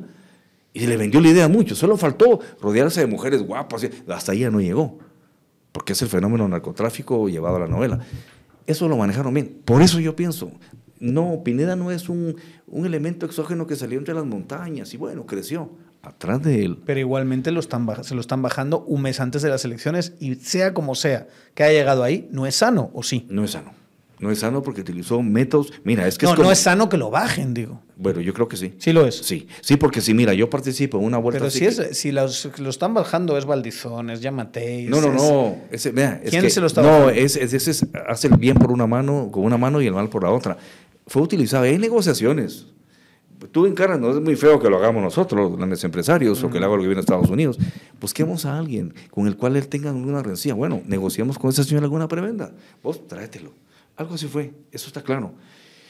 Eh, yo te puedo decir definitivamente que este señor, por idoneidad y la forma como llegó ahí, no tenía la capacidad ni la legalidad para estar donde estaba. Primero que toda esa simpatía no es totalmente real. Hay simpatía propia, no lo niego, pero mucha de esa está inflada a través de las redes que él utilizaba. Eh, creo también de que eso alteró, es que como, como que si yo participe en una vuelta ciclística, pero cuando no me ven me agarro de la, eh, de las estacas de un camión que me lleve 8 kilómetros y gano. Eso no se puede, eso no se vale. Y lo que él hizo realmente no era... Es que mira, yo lo viví en mis redes sociales. Yo sacaba algo cuando le dije, un tweet, que ahí empezó su disgusto conmigo, ¿no? Eh, el señor Pineda era muy bueno hablando solo, pero cuando lo invitaron ya los medios de comunicación a demostrar si sabía de política, se evidenció que estaba más perdido que un pingüino en Zacapa. Mira, se puso eh, co- colérico, empezó a atacarme y todo, y la gente. Y le dije, bueno, sa- ¿sabe qué, señor Pineda? Tengamos un debate, platiquémoslo. ¿Y qué dijo? No, es que ese señor no está a mi altura, yo estoy a otro nivel. Bueno, a mí no me dolió, viniendo de él, qué bueno que lo dijo, sí, él está en otro nivel. Eh, pero sí creo que no puedes permitir una injerencia de un proyecto eh, que no es genuino, que tiene adulteración en su proceso y que viene a romper con todo. Sí, de hecho, estamos compitiendo contra cuatro partidos oficialistas, tú lo sabes, que tienen todo a su favor. Suri tenía prohibición constitucional. Mm, Yo estoy de acuerdo que participe, yo en lo personal, pero ahí está. Sin embargo, va. La señora Torres lleva a un pastor en activo prohibido, sin embargo, va. Es decir, eh, Manuel Conde, sin, em- yo sé que ellos... Por eso digo, va a llegar una CC que ellos controlan y da la sensación que sacar a Carlos Pineda es parte de su plan. Pero bueno, es parte del plan. Bueno. Lo tenían que quitar porque era un enemigo inesperado. Eso sí. ok. Claro. Yo- y eso es lo que yo digo, que es un poco no muy sano que se saque arbitrariamente a alguien por eso, no por eh, las asambleas. Pero que tú descalificarías. La excusa que pero- tú eso. descalificarías a un jugador de fútbol, por ejemplo, que tomó algún tipo de carburante artificial para rendir Pero mejor. esas no son las argumentaciones. Pero es lo mismo con él. Utilizar las redes como Mm. las utilizó. Cantidades de IP falsos. Hab- Hablemos, eh, avanzando de- del, del proyecto concreto, el proyecto político Vox. Se ha hablado mucho de, de esa, de esos saltos de Winac. Se habló también, se reportó, no sé si es verdad, que estuvo en conversaciones con nosotros. Varios partidos. El Sí. partido, yo te digo, el partido Poder, partido Nosotros. Pero el nosotros par- era una- hubiese sido un espectáculo, ¿verdad? El hijo de Totalmente, Valiente, de totalmente, Valiente Telles totalmente. con la hija de Sandra Torres. Mira, cuando tú estás en política. Eso suena un poco, como digo, a... No, no, no, no, es que llegaron conmigo. Cuando tú eres alguien apetecido porque puedes dar la bola, la gente se te acerca. Entonces llegaban amigos, mira, pero por cantidades, te quieren hablar del partido Viva. Me reuní con Castillo en el Hotel Porta y platicamos. Que te quieren hablar del partido eh, nosotros, ¿y ese partido qué es? Sí. Dicen que es el. Bueno, platiquemos, hablé con este señor. ¿no? Es decir, y con más, con gente de, con el partido Este Poder también nos reunimos en Fontavela y platicamos con su dirigencia. Y lo puedo decir con la frente en alto, y, y con, incluso con la gente de Semilla también.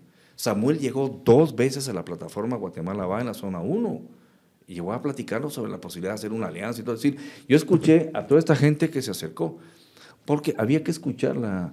Pero finalmente, lo que importa son los hechos. Daniel. Con, Sí, ninguno, no. con ninguno de y, te- y- y se fue con... el mejor. ¿Por qué son los mejores?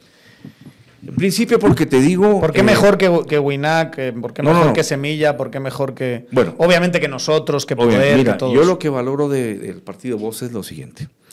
Eh, estos muchachos que se les dice, fíjate bien, ex UNE, los tránfugas, los reciclados de Sandra, todos esos epítetos, ¿no?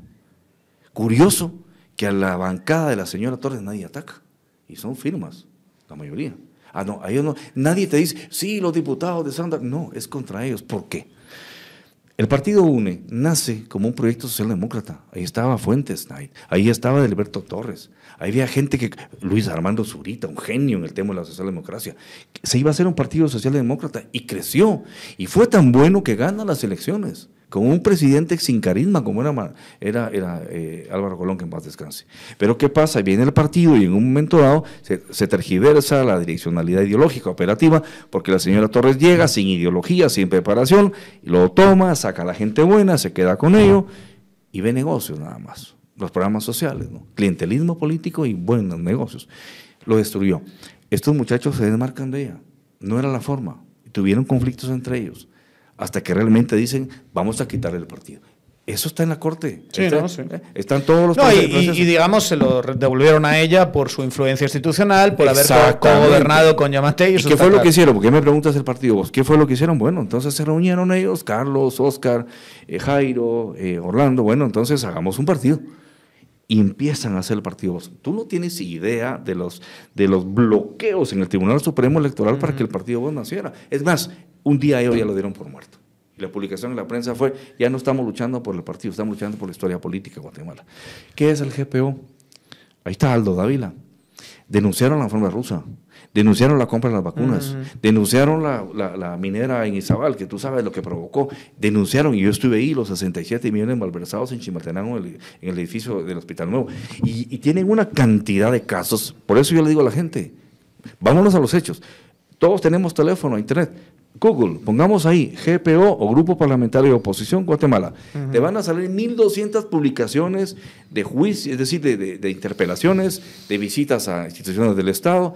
La pregunta, Daniel, es, ¿qué otro partido, qué otros diputados han hecho eso? Como lo han hecho, han tenido bloqueos. 60 intentos de quitarle la inmunidad a Aldo Dávila, por ejemplo. Un hombre común y corriente que ahí anda lidiando con su realidad natural frente a un monstruo como ese, 60 intentos. Es decir, yo vi en ellos Sí, uno de los casos además más grotescos de bloqueo que ha habido Terrible. en este proceso. ¿Qué le puedes acusar tú Aldo? Y sin embargo no lo dejaron correr. De hablar feo, de bueno, mucho. Pero en nuestro país. es que al final es eso. esa fue la razón. Pero da la sensación, mi estimado, que, le, que digamos, y tiene razón, patrones de votación, acción, eh, fiscalización y demás, de este grupo, de 2019 o de 2020 hasta nuestros días. Pero antes, cuando observamos, digamos, ha habido un, escena, un, proceso de catarsis con los patrones de votación, con el actuar político de antes de 2020, por ejemplo. Esta gente votó Oderbrecht. ¿No? Ahí, está, ahí, están, ahí están los votos de Odebrecht. Esos son unos datos tan objetivos como los datos objetivos de los últimos cuatro años. Esta gente votó el pacto de corruptos el 13 de septiembre de 2017. Ellos estaban entre los diputados que votaron por esa mamarracho que tuvieron que hacerse para atrás y les encerraron en el, 15 de septiembre de, 2000, de 2017. Ellos estaban entre ellos. Pero fíjate que no, se me olvidan a ellos. Fíjate que sí, el, voto está ahí. Ellos, ellos no estaban ahí, al contrario. el 13 de septiembre estaban Al contrario. Fíjate que yo creo, te voy a decir algo, El voto del 13 de septiembre, ellos están entre los que votaron. Vamos a partir de algo. En principio, yo no puedo decirte que ellos sean eh, ángeles, ¿verdad? O arcángeles, no te puedo. Yo tampoco lo soy, no. Algunas cosas malas habré Pero no votó Bueno. No estuvo detrás de, Sandra Torres. Me los, yo sé, recuerdo perfectamente en 2019, ellos detrás de Sandra Torres acusando a la CICIC de hacer eh, ataques políticos, cuando le plantearon el caso donde quien le salvó el trasero a Sandra Torres, con perdón, fue eh, la, fiscal eh, Consuelo Porras, la reacción de todos los que ha dicho, de Orlando, de, Carlos y de todos estos fue estar detrás de Sandra Torres. Bueno, es que estaban. Yo no, yo no puedo venir a hacerte un juicio de lo que pasó. Yo, yo creo que es conveniente y sería interesantísimo, interesantísimo que tú pudieras darles una oportunidad. Yo hablaba con ellos de eso. Sería interesantísimo que tú les dieras una oportunidad porque ellos van a fundamentar algo que yo la verdad no sé. ¿verdad? Es decir, cuando ellos me empiezan a hablar, eh, Carlos Barreda empieza a llegar a la sede de la plataforma y me, plantea la posibilidad de ir con el partido, yo analicé esta realidad. Dije, este partido tiene este grupo de muchachos que en los últimos dos años han dado la batalla contra la corrupción. los últimos años. Bueno, eh, es un partido socialdemócrata con una ideología muy afín a como yo pienso. He hablado con ellos y vamos por la misma línea son personas muy abiertas, eh, Daniel. Han tenido, por ejemplo, así como tú dices, también Carlos Barreda, por ejemplo, con la ley esta que puede ser criticable, pero desde la perspectiva de la vinculación con el sector privado, la ley eh, de infraestructura vial, por ejemplo, ahí en las alianzas público-privadas, ahí está, la relación de ellos, incluso con el sector privado, es muy fluida. Yo ya tuve contacto con el sector privado a raíz de ellos y lo reciben con mucho precio. Es decir, eh, yo no voy a defender algo, primero, que es indefendible. Y segundo, que yo no conozca. ¿no? Entonces yo no podría venir y hablarte en nombre de entiendo que no ha hecho una catarsis con ellos de decir, mucha, todo ha estado muy bien a partir de 2020, me ha gustado y por eso me voy con ustedes, pero a la gran diabla de 2020 para atrás Sí. hay pecados ahí que tenemos que abordar abiertamente, pero eso no se ha hecho. No, y mira, y te puedo decir que particularmente no soy responsable, pero asumo la responsabilidad a partir que yo acepto ser el coordinador del plan de gobierno de vos y asumo la responsabilidad a partir de ser el candidato presidencial. Todo el equipo, el partido vos, está bajo mi propia responsabilidad también. Voy a pagar factura por cualquier cosa que nos pase. Nos pueden haber colado a alguien deliberadamente que después pueda ser acusado de algo, no sabemos, porque en el tema político es muy abierto. Yo ando en la calle y muchísima gente había cortado una foto, vengas, ni idea con quién me estoy fotografiando. Puede ser alguien que después me la saquen y que el daño sea terrible. Esto pasa cuando tú estás en la política, ¿no? Es decir, hay tantas cuestiones que tú no llegas a conocer, pero el objetivo aquí es que es un proyecto que a mí me permitió participar Estoy muy contento con el proyecto, no ha sido fácil, hemos tenido eh, problemas operativos, discusiones, como en todo, pero vamos bien. Estoy contento y la gente nos está bueno, recibiendo con aprecio. Según ciertos datos que maneja, vamos bien. Ya para segunda vuelta, Primero prácticamente. así será. El, eh, hábleme de la plataforma Guatemala Va. Porque yo entiendo que esa es más su gente, ¿verdad? Sí. O sea, esto es donde se subió, vamos a decirlo así.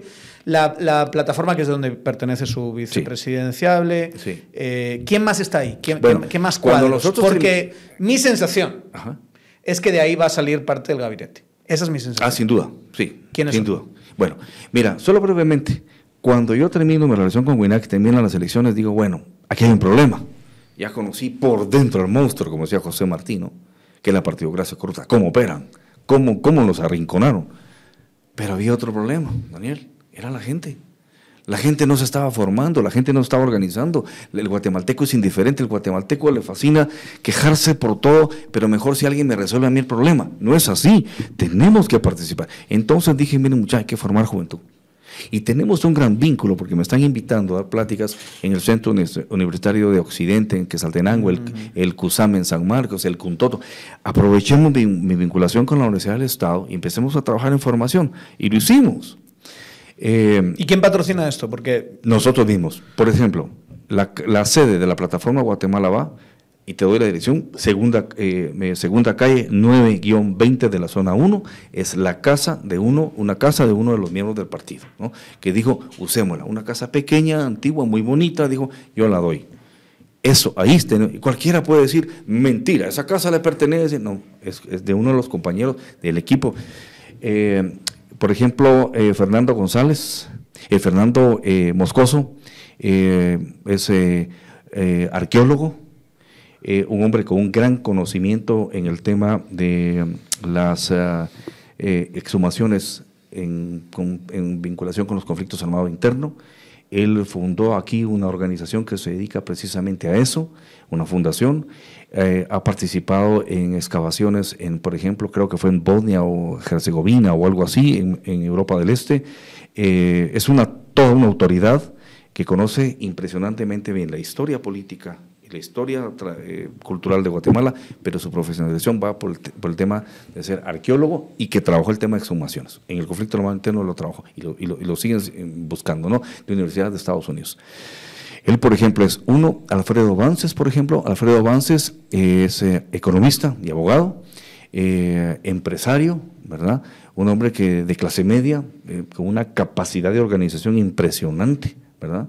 Eh, que está en el, equipo de la plataforma Guatemala Va.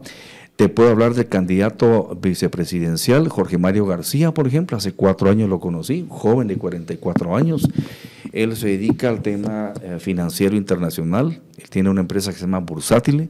Y ahí se puede buscar en internet con operaciones en Wall Street, en la Florida, en Panamá, eh, con una transparencia increíble, certificaciones de origen de, transparencia en todo lo que ¿Y hace. entre todos hacían coparacha?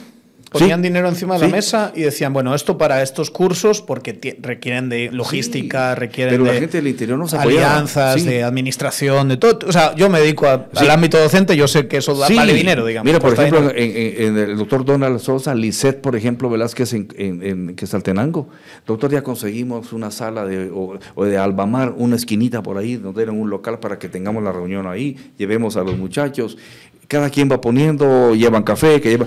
Yo sí te puedo garantizar que en, el caso nuestro con la plataforma fue un proceso o ha sido un proceso tan maravillosamente mm. genuino, limpio. Y la gente que nos visita lo sabe. ¿Y esta estructura, digamos, de alguna manera se ha ido incorporando al proyecto Vos? Sí. Una vez que ya se fue apagando eh, eh, la plataforma Guatemala Va. Fíjate que.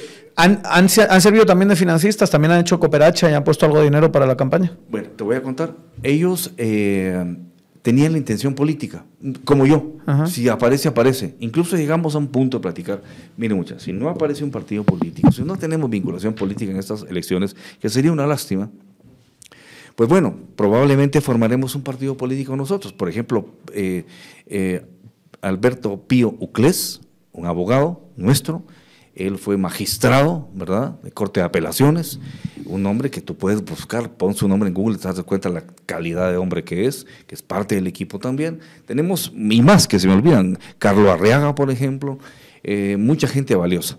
Y en el interior también, en San Marcos, en Quesaltenango, en Totonicapán. Entonces fuimos creciendo como pudimos. Creo yo que, y te lo digo con toda la modestia, Daniel, ellos siempre creyeron en mi liderazgo el doctor Villacorta, el doctor Villa. Y ellos querían participar en política, que sano. Y porque entendimos que tú puedes tener la razón y entender muy bien el país como tú lo tienes. Pero si tienes poder político, mejor, porque tú vas a incidir en un cambio. Entonces sí había un sentimiento de querer participar en política. Entonces, cuando aparece el partido Voz, hay una fundición, llegamos a la discusión en relación a la eh, denominación de cargos para elección popular y tenemos una representación impresionante. Es decir, la plataforma Guatemala va, tenemos en este momento algo así como 130 candidatos a diputados, 85 eh, candidatos a alcaldes, representación en más del 80% de los departamentos, del 100% de los afiliados del partido, el 80% no llega a los 30 años, eh, tenemos un 40% de participación de mujer en, las candidaturas, es decir, eh, el partido Voz se benefició de esa alianza, recibió mucha sangre nueva y limpia que lo incrementó. Eh, um, se pueden ver en las páginas mías, la nominación de los candidatos, quiénes son. Te digo en que Saltenango, dos doctores, jóvenes, doctores de clase media, que hacen sus esfuerzos para vivir. Lo mismo con el equipo de San Marcos, un equipazo que tenemos en San Marcos de gente joven. Lo mismo en Totonicapán. Eh, en Quiché, al profesor Mario eh, un hombre que es dueño de cuatro colegios, los ha construido, los institutos técnicos privados, como él los tiene, eh, ha llevado educación por años a la familia, lo quieren muchísimo, tiene mucha simpatía. Esa es la plataforma Guatemala, hoy integrada al Partido Voz. Em, leyendo su plan de gobierno, 100 eh, paginitas, se aprecian las referencias bibliográficas, único prácticamente que pone referencias bibliográficas en su plan de gobierno. Em, en realidad no deja de ser pues esa, digamos, esa lista de intenciones. En cualquier caso usted llegaría con un Congreso fragmentado. No sé qué tanto eh, cuando estás hablando de estos porcentajes tan pequeños, ¿no? Porque ahora mismo estamos en carrerita de enanos, ¿no? Estamos en, en, en 15 13 le dio para a, a, Yamatei para eh, ganar, eh, pasar a segunda vuelta y ganar las elecciones. Imagínense, es una cosa súper minoritaria, hiper minoritaria. Y si vamos a pegar el, brinco, vamos a pegar porque todos están entre 15, 20, eh, digamos una aprobación muy, muy, muy pequeña. Eso pasa con los partidos políticos y va a llegar una cantidad tremenda de diputados que usted no controla. ¿Cómo se puede empezar? ¿Qué es lo primero que se tiene que hacer? Bueno, para llegar al gobierno y poder implementar un plan de gobierno como el suyo, si se tiene esa clase de fragmentación en el Congreso. Sí. Mira, nosotros hemos, eh, en un ejercicio prospectivo, imaginado la Guatemala del futuro donde ya estamos gobernando. Yo esperaría, sinceramente, que el partido tenga mucho éxito. Llevamos, eh, por ejemplo, también, olvidé decírtelo, eh, mujeres campesinas, por ejemplo, en la, para la Diputación de Alta Verapaz y la Diputación de Suchitepeques. eh, mujeres campesinas que tienen una organización de tierra increíble que han venido trabajando por reivindicar los derechos de la mujer y la mujer campesina, reconocidas y apoyadas por la comunidad internacional de primera línea. Eh, es decirte que primero voy a aspirar y a esperar a la vez de que tengamos una fuerza, eh, una bancada consistente. No soy muy optimista en pensar que va a ser una bancada de arrastre, pero por lo menos... No va a llegar a 20, bueno, en el mejor de los mejor casos. Ahora, Menos sin Aldo. Aldo hubiese sido de meter hasta tres, diría yo. En un momento dado en la metro, no va a pasar. Sí, pero mira, por ejemplo, el escenario lo vamos a tener después de las elecciones. Digamos que tenemos 20 diputados. Ok. ¿Qué queda por ahí? Bueno, ya pasó las elecciones, se acabaron los, los, digamos, los combates, incluyendo entre aliados, que se están dando en una forma innecesaria, pero bueno. Y entonces ya decir, bueno, borrón y cuenta nueva, cuántos diputados pudo tener ese partido, este otro, este otro, donde podemos tener alguna alianza. Bueno, tratar de convencerlos a, a partir del diálogo y el sentido común de que podemos hacer un bloque legislativo más fuerte ir depurando y decir definitivamente con ese sector de allá no podemos ir porque están financiados por el crimen organizado. Ahí no podemos. Ok. Ok, pero... 90 diputados. Bueno, sí, de una vez. Es una situación desventajosa. Ahora, ¿qué es lo que he pensado, Daniel? ¿Sabes qué pienso? Eh, yo quiero tener una relación estrecha, pero muy abierta y constante con la prensa nacional. Es decir, para informarle a la prensa, y se los he dicho a los periodistas en los que he hablado de esto, ¿no? Y para que la prensa sea a la vez nuestra vocera, no digo bajo un pacto de oficialismo, sino recogiendo la información ante la sociedad guatemalteca. Yo quiero trabajar estrechamente, y esto lo vamos a hacer, con organizaciones sociales fuertes. Es decir, para mí, tener una relación, por ejemplo, estrechísima con el Consejo Nacional Empresarial, también con CACIF, eh, una relación, por ejemplo, con Uncitragua, con todas las organizaciones sindicales, campesinas, con el CUNO, con, con, NIC, con el CUC. O sea, de alguna manera apoyarse en grupos que están fuera del Congreso para decir vamos en una misma dirección. Claro, ¿por qué Manuel Villacorta está planteando, de acuerdo al derecho de iniciativa de ley que tiene el presidente, que es importante que reformemos la ley electoral y que se instituya la consulta ciudadana vinculada con la revocatoria del mandato, para que sepan que se les puede quitar diputados, alcaldes o presidente. Obviamente, sé que con la bancada nuestra, algunos aliados podemos avanzar, con aquellos nunca. Pero ahí viene la presión social.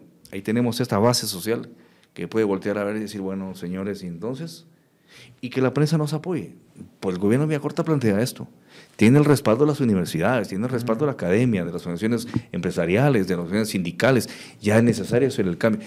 Estigmatizar al enemigo del pueblo. ¿verdad? Ahí están sepa quiénes son y con nombre y apellido. Yo me voy a encargar de decir, aquí voy a mencionar los 62 diputados que no quieren aprobar la consulta ciudadana vinculada con la revocatoria del mandato. Aquí están los 62 diputados que no quieren aprobar, por ejemplo, la ley de desarrollo económico para la mujer guatemalteca. Ellos son. Que el pueblo los mire. Es decir, tal vez me voy a pasar cuatro años peleando con eso. Pero es lo último que puedo hacer. Que el pueblo sepa quiénes no quieren un cambio estructural en Guatemala. Esa es lo que tengo. Esa es la estrategia que vamos a utilizar. Eh, y eh, entre, digamos, todas esas eh, distintas propuestas en las distintas áreas que, usted plantea, ¿cuáles serían las primeras, las, fundamentales, para poder generar de alguna manera un cambio que la gente sienta que está sirviendo para algo y que después el apoyo popular vaya hacia el presidente y no al revés? Porque bloquear a una presidencia que no está con el, el sistema, dejar que, hacer que de alguna manera no tenga resultados que la gente se encabrone, así dicho eh, en Román Paladino. Es una buena estrategia para la clase política tradicional, porque luego resulta que el malo es el presidente de la Corte. Mira, nosotros hemos hablado dentro de lo que es la filosofía operativa de nuestra política, uno, tratar de rescatar, si a esto todavía se le puede llamar democracia, la democracia. Dos, el tema de derechos humanos. En Guatemala se violan los derechos humanos de una forma impresionante, en todos los ámbitos. Tres, luchar desde nuestra perspectiva legislativa y ejecutiva para apuntalar un verdadero Estado de Derecho, reformar el sistema de justicia. Ahora, esto entre la filosofía, digamos, política. Lo operativo, el problema que tenemos como obsesión es el combate a la pobreza y la generación de empleo. Es que ahí está. Yo sueño, Daniel, eh, mira, eh, de levantarme todas las mañanas y, inaugurar una nueva empresa. Imagínate lo que sería eso. 365 días al año inaugurando nuevas empresas, pequeñas para 200 trabajadores o grandes para 12 mil trabajadores, generación de empleo para combate la pobreza, no hay otra forma. Ahora, se dice bonito, pero esto implica inversiones. Esto, esto es algo holístico, ¿no? inversiones para que se genere empleo y podamos combatir pobreza. Sí, pero las inversiones las vamos a tener únicamente si hay una legislación efectiva, si tenemos infraestructura, si hay seguridad jurídica, todo, todo esto está integrado. Ahora, si yo te respondo... El sistema de justicia estaría en contra suya. Totalmente, totalmente. Pero también tenemos que hacer algo, la reforma del Estado. Es que mira, yo lo dije y lo repito, nosotros nos va a tocar, como los médicos, llegar a un quirófano a operar al paciente entre la vida y la muerte, desangrándose, y al mismo tiempo estar conectando el oxígeno, el agua, la electricidad, todo. Así nos va a tocar, porque no vamos a encontrar nada, más que un estado derruido, saqueado, destruido. Entonces, por eso digo que mi gobierno va a ser un gobierno de unidad nacional, va a ser un gobierno de reconciliación nacional, ya no más odios, y va a ser un gobierno de transición, porque vamos a transitar para empezar a hacer los cambios y dejar los cimientos a un próximo gobierno. Entonces, y te digo también el tema eh, de elevar la productividad agropecuaria, una economía verde y solidaria. Te doy un dato. ¿Cómo es posible que el año pasado el Ministerio de Economía haya autorizado la importación de 750 mil toneladas métricas, miren lo que es eso, de arroz, maíz y frijol, para un país como el nuestro, que tú puedes sembrar milpa en tu jardín? ¿Cómo se explica eso? Ni siquiera estamos eh, satisfaciendo ya la demanda alimentaria interna. Entonces, elevar la productividad. Tres puntos en el tema de lo que vamos a poder hacer. Uno, turismo. Yo creo que con el turismo de inmediato vamos a empezar a apuntalar un crecimiento económico sustentable y muy interesante. El otro es, a través de eso, el incremento de la producción agropecuaria. Yo acabo de decir por ahí, en un, en un video de TikTok, que mi meta es duplicar o triplicar la producción avícola en el país, utilizando pequeños, medianos y grandes empresarios, lo que se trata de llevar comida a la mesa. Eh, y lo otro son las zonas francas. ¿Por qué? Porque yo te puedo decir a ti, mira, ciertamente yo no te puedo ofrecer para tus inversiones un país con infraestructura, con seguridad y un marco jurídico. De, de política industrial, digamos. Sí, pero, tú, pero tú puedes traer tu barco en el Atlántico, eh, lo, lo, ubicas, bajas tu materia prima, ahí están los muchachos trabajando, lo subes al barco y tú lo llevas a Estados Unidos, a California, a donde te toque, costa eh, pacífica o atlántica. No vas a pasar por las carreteras, no vas a tener problema de inseguridad y vas a estar lo que llaman ahora muy comúnmente ¿no? el nearshoring. Bueno, estamos a la par del mercado más grande de producción y consumo del mundo. Ahí tengo yo expectativas muy grandes, porque esas zonas francas sí van a traer inversión. Puedes decir, bueno, Guatemala me interesa, al final ya no voy a usar las carreteras, yo no voy a tener problema de extorsiones, yo llevo mis barcos a que descarguen la materia prima y los barcos luego se van cargados con el producto terminado para California o para la Florida, New York. Buenísimo negocio, están cerquísima, cualquiera que va a querer este acercamiento esto creo yo que se puede explotar ya. Bueno, ya se nos está cayendo el decorado y, todo, entonces es señal, de que... es señal de que tenemos que ir cerrando. ¿Cómo se ha sentido? Muy bien. mucha gente me, decía, es que él tiene la mecha corta, ¿verdad? Como, dicen por ahí. Sí. Y además ya se ha peleado con algún español antes, eh, muy famosamente por ahí. Entonces ten cuidado, con, él. ten cuidado con él. Me mira, mira, ¿me das un minuto para hablar del tema? Es bueno y sano. ¿De cuál? De este tema de, de señor este Trujillo. ¿De su pelea? Sí. Va. Bueno. No quería yo, o sea, solo pero quería hacer un chascarrillo. Es, bueno, es bueno, mira. Yo quisiera sinceramente... Tenía algo que ver con política exterior, ya que, ya, ya que nos hemos querido meter ahí, ¿no? Eh, la historia es la siguiente, yo no lo conocía, ¿verdad?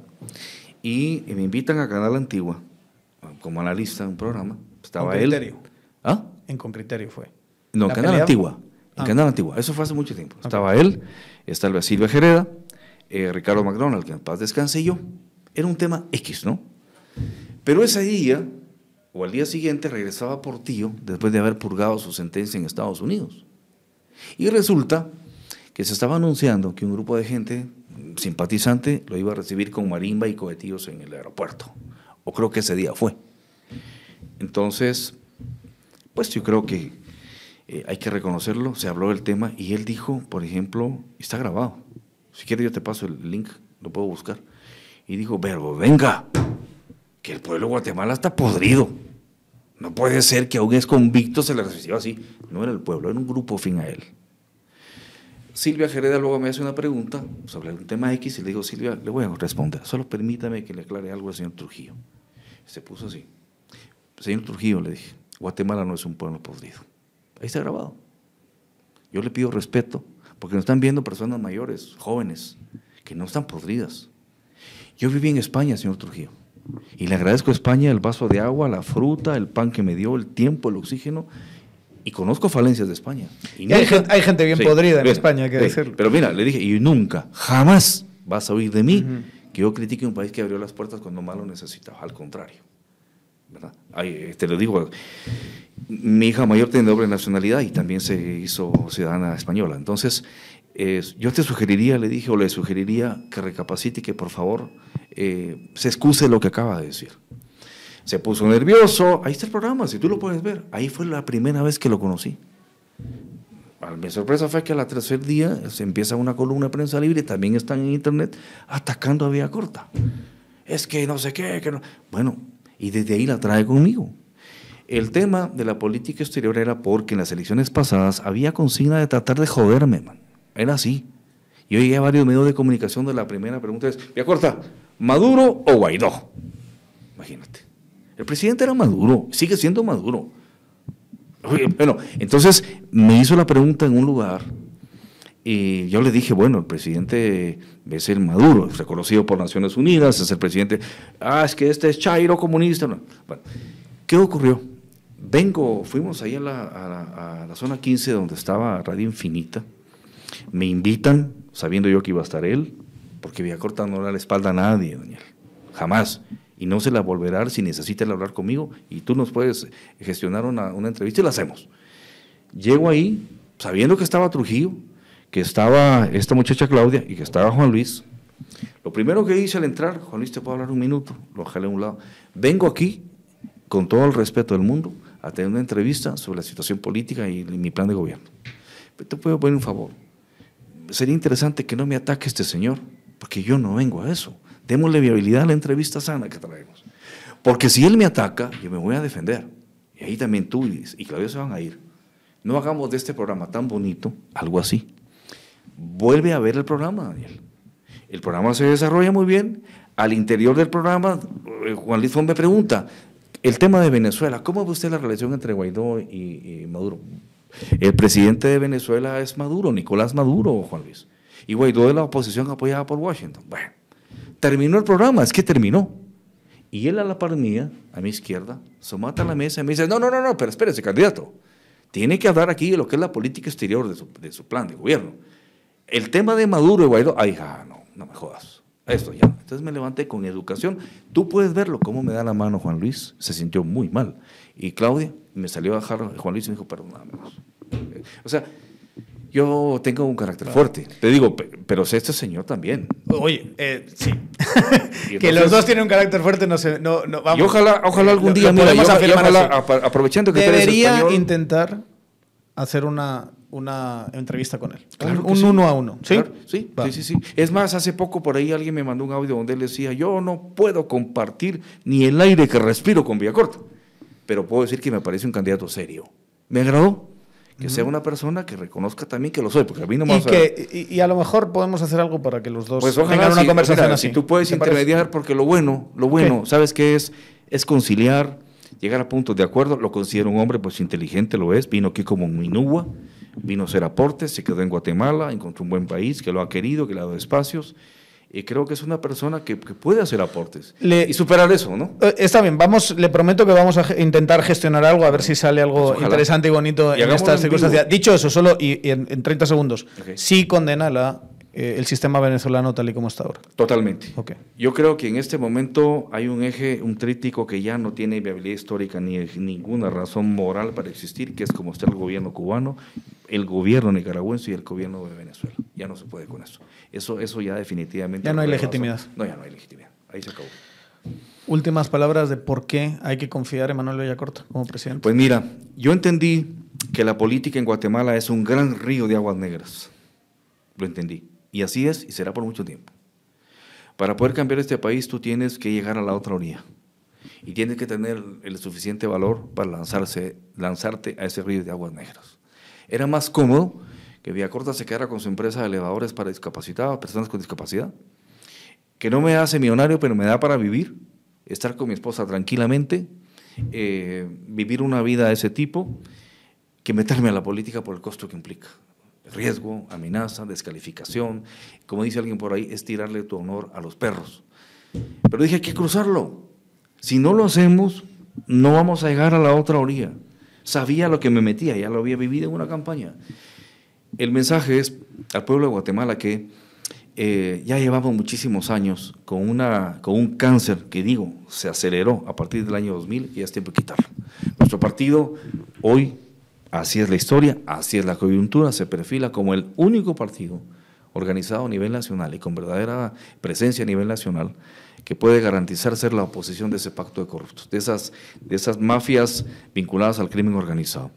Solo le pido al pueblo de Guatemala que investigue, que analice, ¿verdad? Hay tres tipos de guatemaltecos. Aquellos que dicen que la política es sucia, aquellos no se meten ni la, ni la, ni la platican. ¿okay? Irresponsabilidad, se le deja el espacio a los corruptos. Otros que hacen de la política un chiste. Los programas estos los hacen un chiste y irresponsabilidad. Pero hay otros guatemaltecos, afortunadamente. Ya este programa no, solo para aclarar. No, Mira, ya hay, ya, ya hay un nivel de conciencia importante. Y siempre se lo digo a los amigos, cuando alguien va y se empadrona, ya está demostrando que le interesa el país. Yo confío en que esos 8 millones de empadronados y empadronadas, eh, si no todas, por lo menos una gran mayoría, el 25 se levanten pensando que ya es tiempo de cambiar Guatemala. No tienen nada que perder. Que nos den la confianza. Porque a mí me pasa.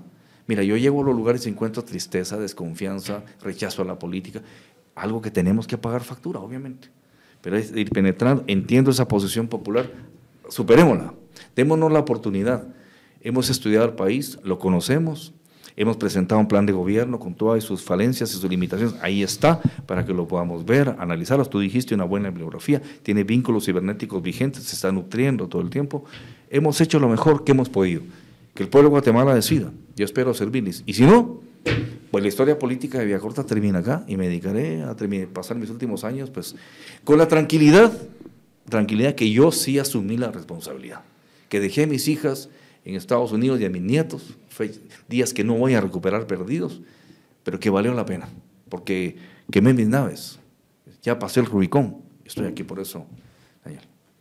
Muchísimas gracias por haber estado aquí. No, gracias a ti por esta valiosa oportunidad, de verdad. Y ustedes ya saben, a suscribirse a YouTube, a eh, las plataformas de, podcast eh, favoritas, síganos en TikTok, síganos en Twitter, síganos en Instagram, en Facebook también, Tangente GT. Nos vemos a la siguiente.